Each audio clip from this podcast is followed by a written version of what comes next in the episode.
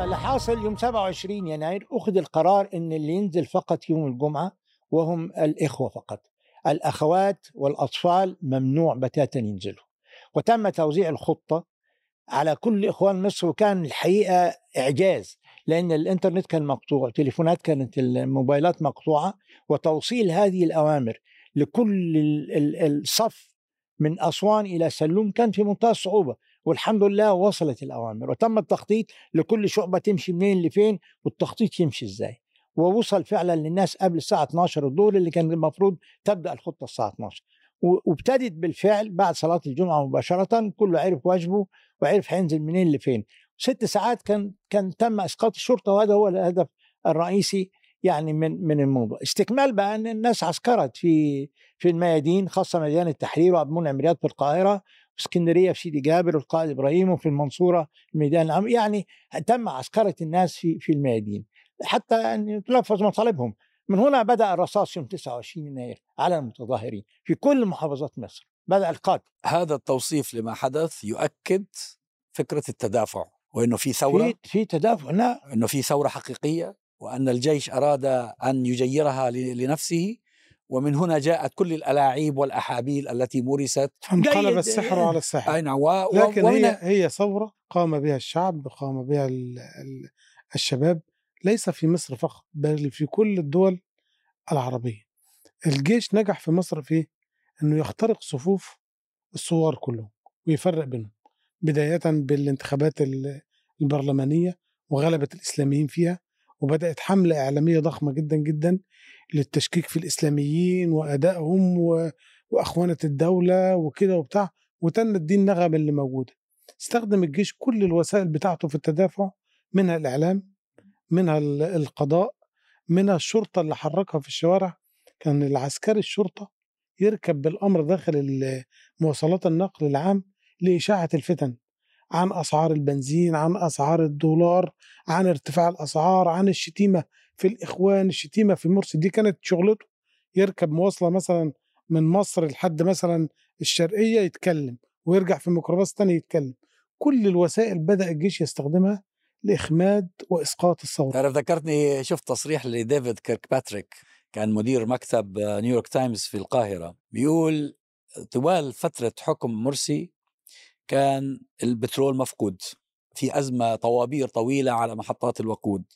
مشاكل في الكهرباء كل شوية تطفي الكهرباء وبقول أنا نفسي كم تطفي الكهرباء بعض أوقات تقعد 12 ساعة. أربع أزمات مفتعلة بيقول لما آه، أسقط مرسي فجأة اختفت طوابير الوقود ما عادتش الكهرباء تنقطع والأمور والشرطة رجعت للشوارع الشرطة بالأول كانت ما- مخفية. ما هو ده كان أزمات الترتيب. إحنا مفتعلة. كان في فيديوهات مصورة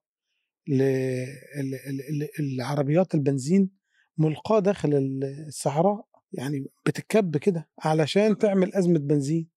ال- العيش كان بيتعمد عدم ذهاب الدقيق للأفران عشان يبقى في أزمة عيش. الزبالة إحنا كان عندنا رئيس مدينة في في المدينة اللي كنت عايش فيها. رئيس المدينة كان مخصص أماكن معينة على الطريق الزراعي زي الوي ده اللي هنا ده.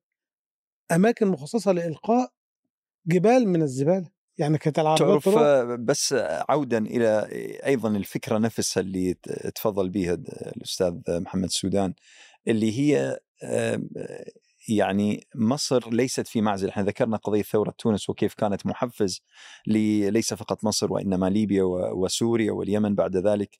لكن في مسألة أخرى مهمة وهي بأنه إحنا في تلك الفترة يعني كان في نوع من التواصل ربما غير المباشر مع أجهزة أمن في دول كبرى. ومنها تركيا مثلا. يعني ما أظن أنه حدث مثل هذا وترتيب مثل هذا يمكن أن يتم في مصر دون أن يعني تشعر به ولو شعورا. آه، يعني أجهزة مخابرات في بلد قوي مثل تركيا على سبيل المثال. بل أزيد أنا شخصيا كانت عندي بعض العلاقات مع بعض لا ولا الشخص. حتى هنا في بريطانيا وحتى هنا في بيت كانوا دعوا الدكتور مرسي كان كان حيجي يفطر في 10 Downing Street لا لا, لا مو بس مو بس هذا. أيضا كانوا إذا تتذكر من من قبل من قبل ما يأتي مرسي رحمة الله عليه الرئاسة كنا ندعى إلى وزارة الخارجية وكانت وحقيقه كنا نشعر بأنهم هم في حالة عدم الفهم. وعدم القدرة على قراءة المشهد بشكل صحيح. بدأ من 25 يناير واستمرارا إلى تقريبا بداية عام 2012 إلى أن بدأت الانتخابات في الإعداد. هذه مسألة. أنا أؤكد لك على شيء آخر. أنا شخصيا شخصيا أنا كانت عندي علاقة مع رجل أمن في إحدى البلاد الخليجية.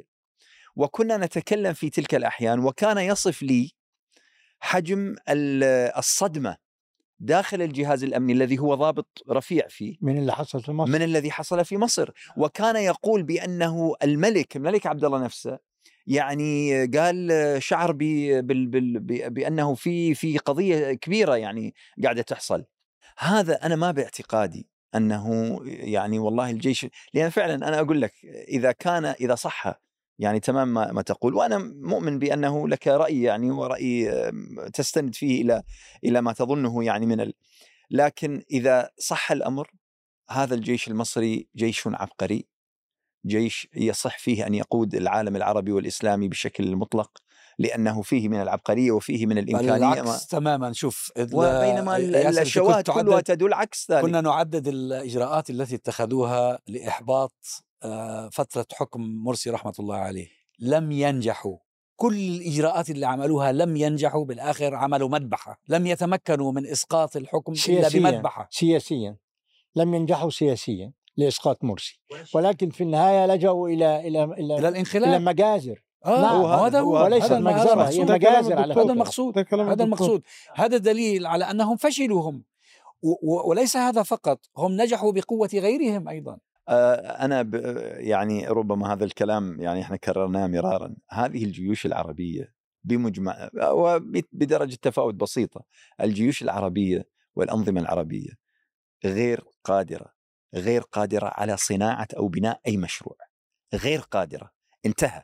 غير قادرة على بناء إلا اللهم تريد تجمع لها مليارات ممكن لكنها غير قادرة على بناء أي مشروع إنما شغلها في التهديم في التخريب في التشويش والدليل اليوم في الأوضاع التلويث. الأوضاع اليوم في مصر آه، مقارنة حتى في في في فترة ال- آه، عدم الاستقرار معروف دائما بعد الثورات أو الانتفاضات أو أي أحداث مثل 25 يناير آه، يحصل عدم استقرار وبالتالي يؤثر على الاقتصاد حتى إذا بدنا نقارن اليوم في تلك الفترة اليوم الاقتصاد المصري منهار. ال- السلم الاجتماعي منهار. امبارح كان في تقارير عن آه، 12 مليون امرأة عانس عمرها فوق ال 35 سنة. واظن مليونين أو مليون أو مليون و200 ألف نسيت الرقم من الرجال. نفس العمر أيضا. ولا يستطيعون قادرين على الزواج الزواج. للأسباب الاقتصادية. فهذا هذا يهدد السلم الاجتماعي. هناك آه، ضعف في القطاع الصحي. هناك ضعف في كل المناحي. إذا هذا الجيش آه، يستطيع أن أن ينقلب على رئيس لأنه يمتلك القوة لأنه يحتكر القوة بالتعريف الكلاسيكي للدولة الحديثة. لكنه لا يستطيع لا يستطيع أن يبني أي شيء. دولة. لا يستطيع أن وبالتالي يبني أنا- أي شيء. أنا أشكك بقدرته على بناء سيناريو كامل. هو كان هو كان متميزا على القوى ال- ال- ال- التي شاركت في الثورة بكافة القوى المدنية تقصد. المدنية والإخوان وال المدنية والإخوان المدني- المدنيين نعم, نعم والإخوان. القوى جميعها. آه، كان كان مت- متميزا عنهم بأنه متقدم خطوة. يعني دائما هو كان لديه آه، خطة للمرحلة نقول القادمة بينما الإخوان والأطراف الأخرى صار في بينهم مشاكل وهذا شيء طبيعي إنه يصير مشاكل بعد هو سبب بعد هو. سبب تقدمه خطوه عنهم برضه هو أنه يملك من وسائل القوة ما نعم لا يملكون نعم هو يملك يعني الدولة هو نعم. عنده الدولة هو هو عنده الدولة، يملك نعم. الدولة بس هذا باكملها لكن هم هذه القوى المدنيه وعنده ال- والقوى المدنية اللي تذكرها أخي فراس هي هذه كانت مشغولة بال fire fighting يعني كان هو هذه الخطوة المتقدمة لأنه هو كان يلقي العثرات في طريق العمل المدني. والاستقرار هو يخرب. هو يخرب وهي هو يخرب. تنشغل بالضبط. هو بالإصلاح. وأكثر وبالتالي شيء أكثر شيء في التخريب اللي حصل بجانب المآسي الاقتصاديه اللي حضرتك ذكرتها النهارده الجنيه الاسترليني عامل في السوق السوداء 48 آه، 48 جنيه مصري. الدولار وصل في السوق السوداء ل 40 جنيه ومش موجود.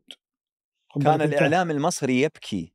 يبكي بكاء مزيفا آه، كان يبكي في الأيام الأخيرة والأسابيع الأخيرة لي. لمرسي. أنه ال- الج- اللي مرسي رحمة الله عليه أنه الجنيه صار ستة ونص صار سبعة. الدولار الدولار 6 جنيه ثمان ونص. قروش زيادة. تخيل؟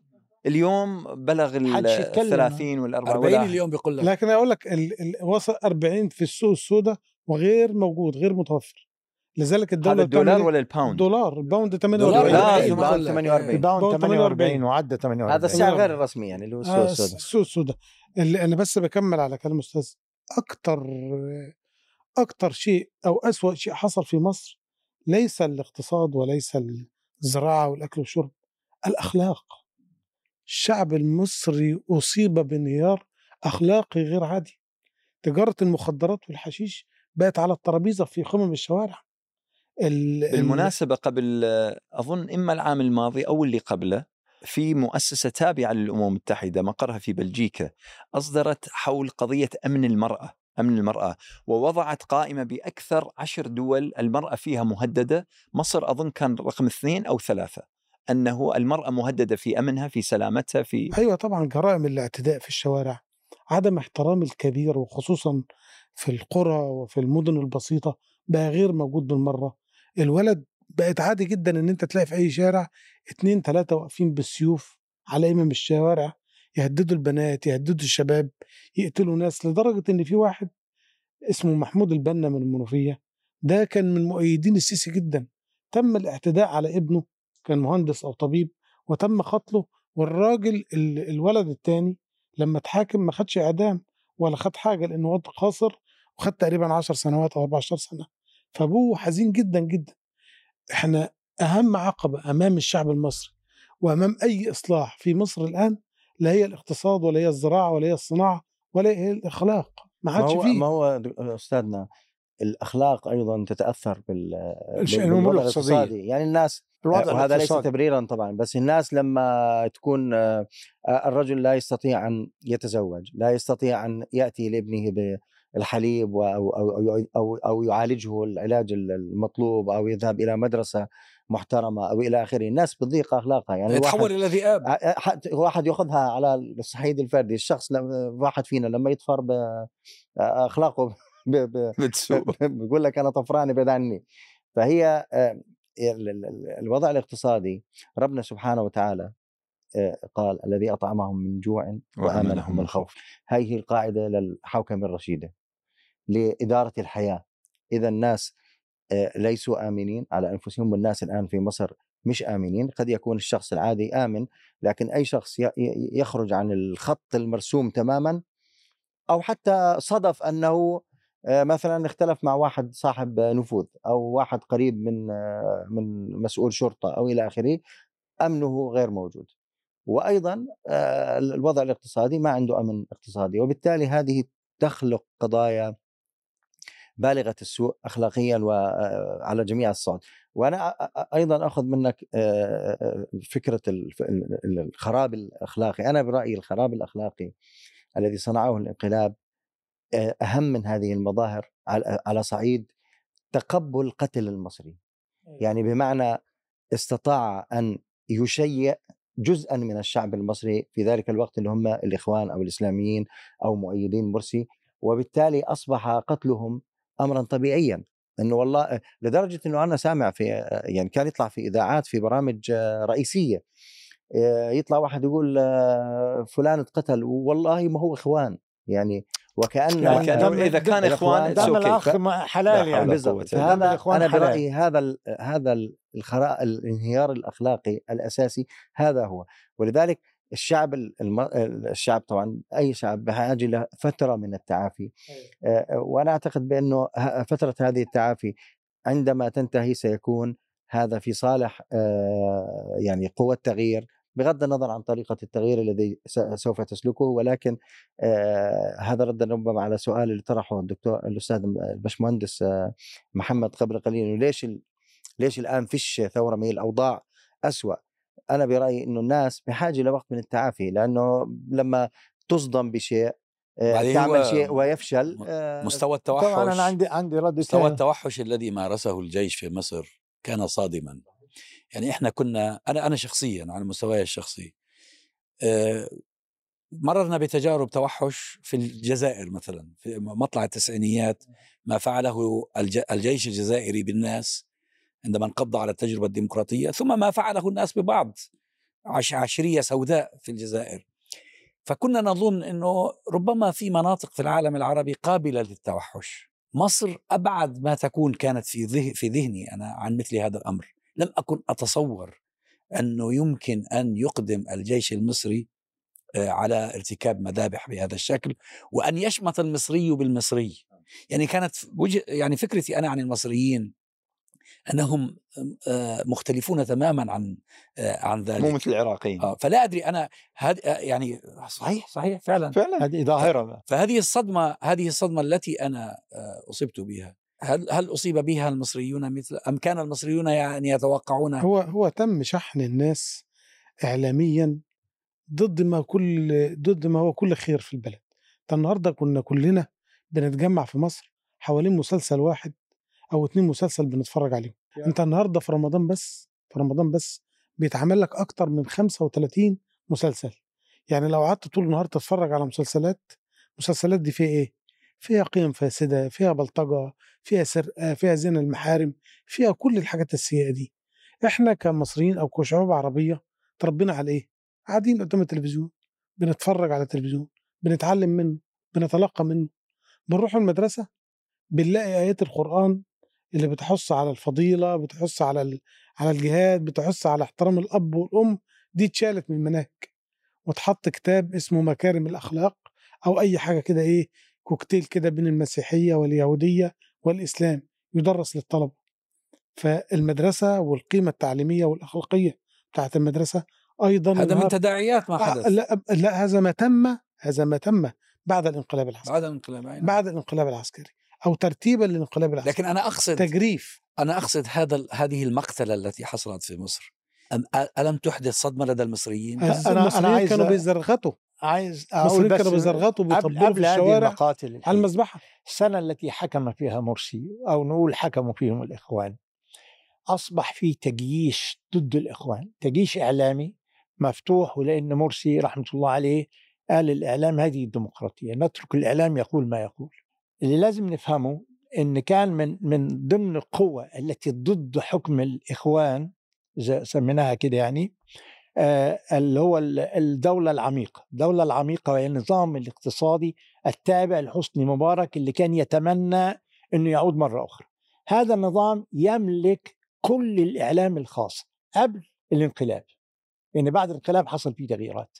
كل هؤلاء رجال أعمال سويرس أحمد بهجت محمد أبو العنين. آه، نعم. أبو العنين. أبو العينين كل هؤلاء أصحاب مصانع ولديهم قنوات خاصة. وبالتالي كانوا يديروا الإعلام ضد محمد مرسي رحمة الله عليه وضد الإخوان حتى قبل ما ما ما يعني يحكم محمد مرسي كان ضد المجلس الشعب الذي كان فيه الإخوان المسلمين 46% والسلفيين 22 وكسر. فكانوا دائما كل يوم في تشويه للإسلاميين قاطبة ده كان شغلهم. ليه كان شغلهم؟ لأن ما حصل إن إن وزارات التابعة للدكتور مرسي رحمة الله عليه اكتشفوا إن هناك فساد شديد في مجال الضرائب ضد هؤلاء رجال الأعمال. منهم محمد منهم سويرس عليه 14 مليار جنيه متأخرة للدولة. طب إحنا نستلف ليه؟ وعندنا مليارات. محمد أبو العينين عليه فلوس. محمد آه، أحمد باجت عليه فلوس. ده, ده عليه حسن راتب عليه وكلهم مليارديرات. فطلبوهم بأن هم يسددوا هذه النقود. رفضوا رفضوا أن يسددوا. قالوا خلاص يبقى إحنا نلجأ للمحاكم. إلا حصل تشاور وهذا التشاور كان ما بين وزارة المالية وما بين واحد منهم يعني زي سويرس عليه 14 قالوا هنخفض لك ال 14 مليار ل 7 مليار. بس تسددهم فورا. عايز تخليهم 14 يبقى هنقسطهم وهكذا. فبالتالي ساويرس اعترف بنفسه إنه صرف 4 مليار دولار ضد مرسي يصرفهم في الإعلام وغير الإعلام وعلى تمرد في سبيل إسقاط مرسي وما يدفعش ال 14 مليار اللي عليه. وغيره وأحمد باجت ومحمد يعني كل هؤلاء. هذه هذا قطاع. القطاع الثاني طبعا الجيش والمخابرات العسكرية الداعمة لتمرد. تمرد كانت بتأخذ الدعم كمان من الإمارات والكلام ده معلن. فبالتالي كان تمرد التي أقامت في ميدان التحرير ست شهور من يناير ليونيو. وزعلانين الإخوان المسلمين قعدوا 48 يوم في في رابعه العدوية التي لا تمثل تعطيلا لشيء. ميدان التحرير كان سره البلد ست شهور كاملة ودمروا فندق سمراميس في ميدان التحرير ولم يحاكم أحد. ولو راح المحاكم كان الزندي وغيره وغيره يطلعوهم براءه ست شهور احتلوا ميدان التحرير بالكامل. بالكامل ست شهور اعتصام في ميدان التحرير. لم يتحدث عن عن هذا الأمر أحد. كانوا بي بي بيلقوا زجاجات المولوتوف من فوق 6 أكتوبر على الماره حتى يثيروا بلبلة والشرطة لا تفعل شيء. فبالتالي كان اتحاد ما بين الشرطة والجيش والمخابرات بكل أقسامها ويدوا تقارير فاسدة للدكتور مرسي وقال محمد إبراهيم وزير الخارجية وقال إحنا إحنا ما كناش بنطيع المحافظين ولا الوزراء في شيء. هذا الكلام اذا كان يحكم الدكتور مرسي رحمة الله عليه وحكومته التي يعني حكومة مرسي اللي قالوا إنهم إخوان لا كان في من 35 وزير فقط كان في 19 وزير. يعني اذا لم يمثلوا حتى رئيس الوزراء ما كانش إخوان وغيره وغيره مش إخوان. بالإضافة طبعا إلى دعم الدول الخليج التي تريد اغهاض مرسي واغهاض التجربة بالإضافة إلى الغرب الذي لا يكون لا يريد لهذه التجربة أن تنجح. بالتالي تكالب هؤلاء جميعا ضد إسقاط مرسي 30 يونيو نفسها يعني أنا ذهبت إلى ميدان التحرير يوم 30 يونيو.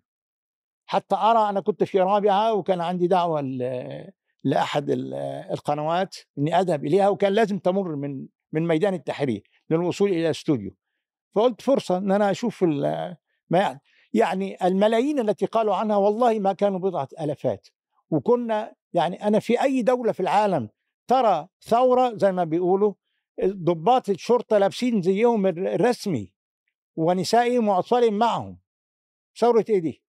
يعني كان أخذوا ضباط الشرطة بالزي الرسمي وقفوا وقالوا ارحل شيلوا إعلام كده ارحل للدكتور مرسي رحمة الله عليه ومعاهم اسرام وبعض الضباط لا هو 30 يونيو هو بداية الانقلاب. هو هو نعم لكن المال هم أربع ساعات بالضبط. أربع ساعات في ميدان التحرير وقفوا بالعافية وصوروهم إن هم 30 مليون. لم يكونوا حتى يعني بضع آلافات.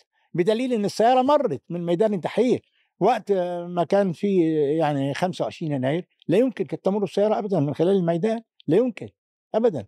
فبالتالي يعني هي شيء تم في أربع ساعات ضخم اللي اسمه خالد المخرجة ضخم الموضوع وصوره بالهليكوبتر لكن في النهاية هي أكذوبة كبيرة كبيرة وكبروها طبعا كلهم اعترفوا بذلك فيما بعد يعني نعم انكشف نعم أمرها. نعم لكنه دعم محلي وإقليمي وخليجي ودولي أيوه وهذا فعلا هذا فعلا يؤكد إنه الثورة كانت حقيقية. أنا بتكلم على 30 يونيو. لا مش لم تكن 30 يونيو حقيقيه بحكي الثورة اللي هم آه نعم. اللي هم وقفوا في وجهها. كانت ثورة حقيقية وكانوا يخشون أنه إذا نجح النموذج الديمقراطي في مصر فهذا سيكون مطلبا في كل أنحاء العالم العربي. طبعا عدوى وهتنتشر. طبعا. ف... نعم. ولذلك انقضوا صحيح. عليها. وحتى وحتى الدكتور مرسي حتى السنة دي لما كانت الدولة بكل أجهزتها ضده كان في نجاحات موجودة على الأرض يعني زيادة المرتبات اللي كانت موجودة في المدرسين في الموظفين في أصحاب المعاشات اللي زادت مرتباتهم بنسبة 100% ده إنجاز للدكتور مرسي. أخي استقرار الدولة. استقرار شوف اللي حصل بعد 30 يونيو إلى نعم. إن أنت إن أنت ك كمصر بقى ليك شأن خارجي مميز ده ما كانش موجود. مصر كانت بدأت إيه؟ تخفض. وقوف مصر كمان ضد الدول المظلومة. آه وقوف الدكتور مرسي مع قضية فلسطين وقوف الدكتور مرسي مع قضية سوريا, سوريا. إن مصر بقت تشكل قوة موجودة تقدر تتحكم في الصراع الإسرائيلي العربي اللي موجود. طبعا والآن انكشف بالوثائق الدور الصهيوني في الموضوع. حتى الاقتصاد. الصهاينة كانوا مشاركين الاقتصاد مشاركه فعاله الاقتصاد اللي كل الناس واللي بيهم كل مواطن ماذا حدث للاقتصاد في عهد مرسي؟ الدولار لما يزيد في عهد الدكتور مرسي أكثر من 25 قرش. كل السنة بتاعته 25 قرش فقط. رغم كل هذه الضغوط. ليه؟ قفل حنفية كبيرة عندنا موجودة في مصر اسمها حنفية الفساد. وبدأت في ناس تتحاكم وناس تتحاسب وناس تقال من الوظائف بتاعتها. أنا شخصيا عندنا في المحافظة بتاعتنا ودي محافظة شمال مصر اللي هي محافظة البحيرة بلد الامام بنا تم إقالة العديد من القيادات اللي موجودة لأنه أثبت عليها الفساد. يعني بدأ في تطهير. بدأت الايادي اللي بيستخدمها العسكر لإدارة الدولة بدأ يتم إيه؟ قطعها. وخارج مصر وخارج مصر للعلم إحنا خلال هذه السنة التي حكم فيها مرسي رحمة الله عليه سكتت آه، أجهزة إعلام القاعدة ولم نرى من الإرهابيين في العالم أي نوع من الكلام وذهب يعني لأنه الحقيقة التجربة في مصر أثبتت خطأ نظريتهم بل دحضت يعني فكرهم من وهذا الأساس وهذا وهذا ما كان آه، يراد محاربته اللي هي هذا هو. كما قد ذكرنا بالضبط. روح الثورة بما فيها ال ال ال آه، انتصار التغيير السلمي وأيضا آه، كسر حاجز الخوف بس عوده لموضوع ال- الانقلاب والثوره في في نقطة مهمة استكمالا لكلام أم وزارة في 2008 كنت في سجن الأبعدية معتقل مع طارق الزمر وعبود الزمر اللي هم قيادات الجماعة الجماعة الإسلامية. الإسلامية. قال لي عبود الزمر رسالة كده قال لي سلم على إخوانك المسلمين بره وقول لهم إن إحنا كنا غلط وأنتوا صح فسيروا واستكملوا المسير. تأكيدا لكلامك. عبود الزمر الآن لو بيطلع ينتقد الإخوان المسلمين.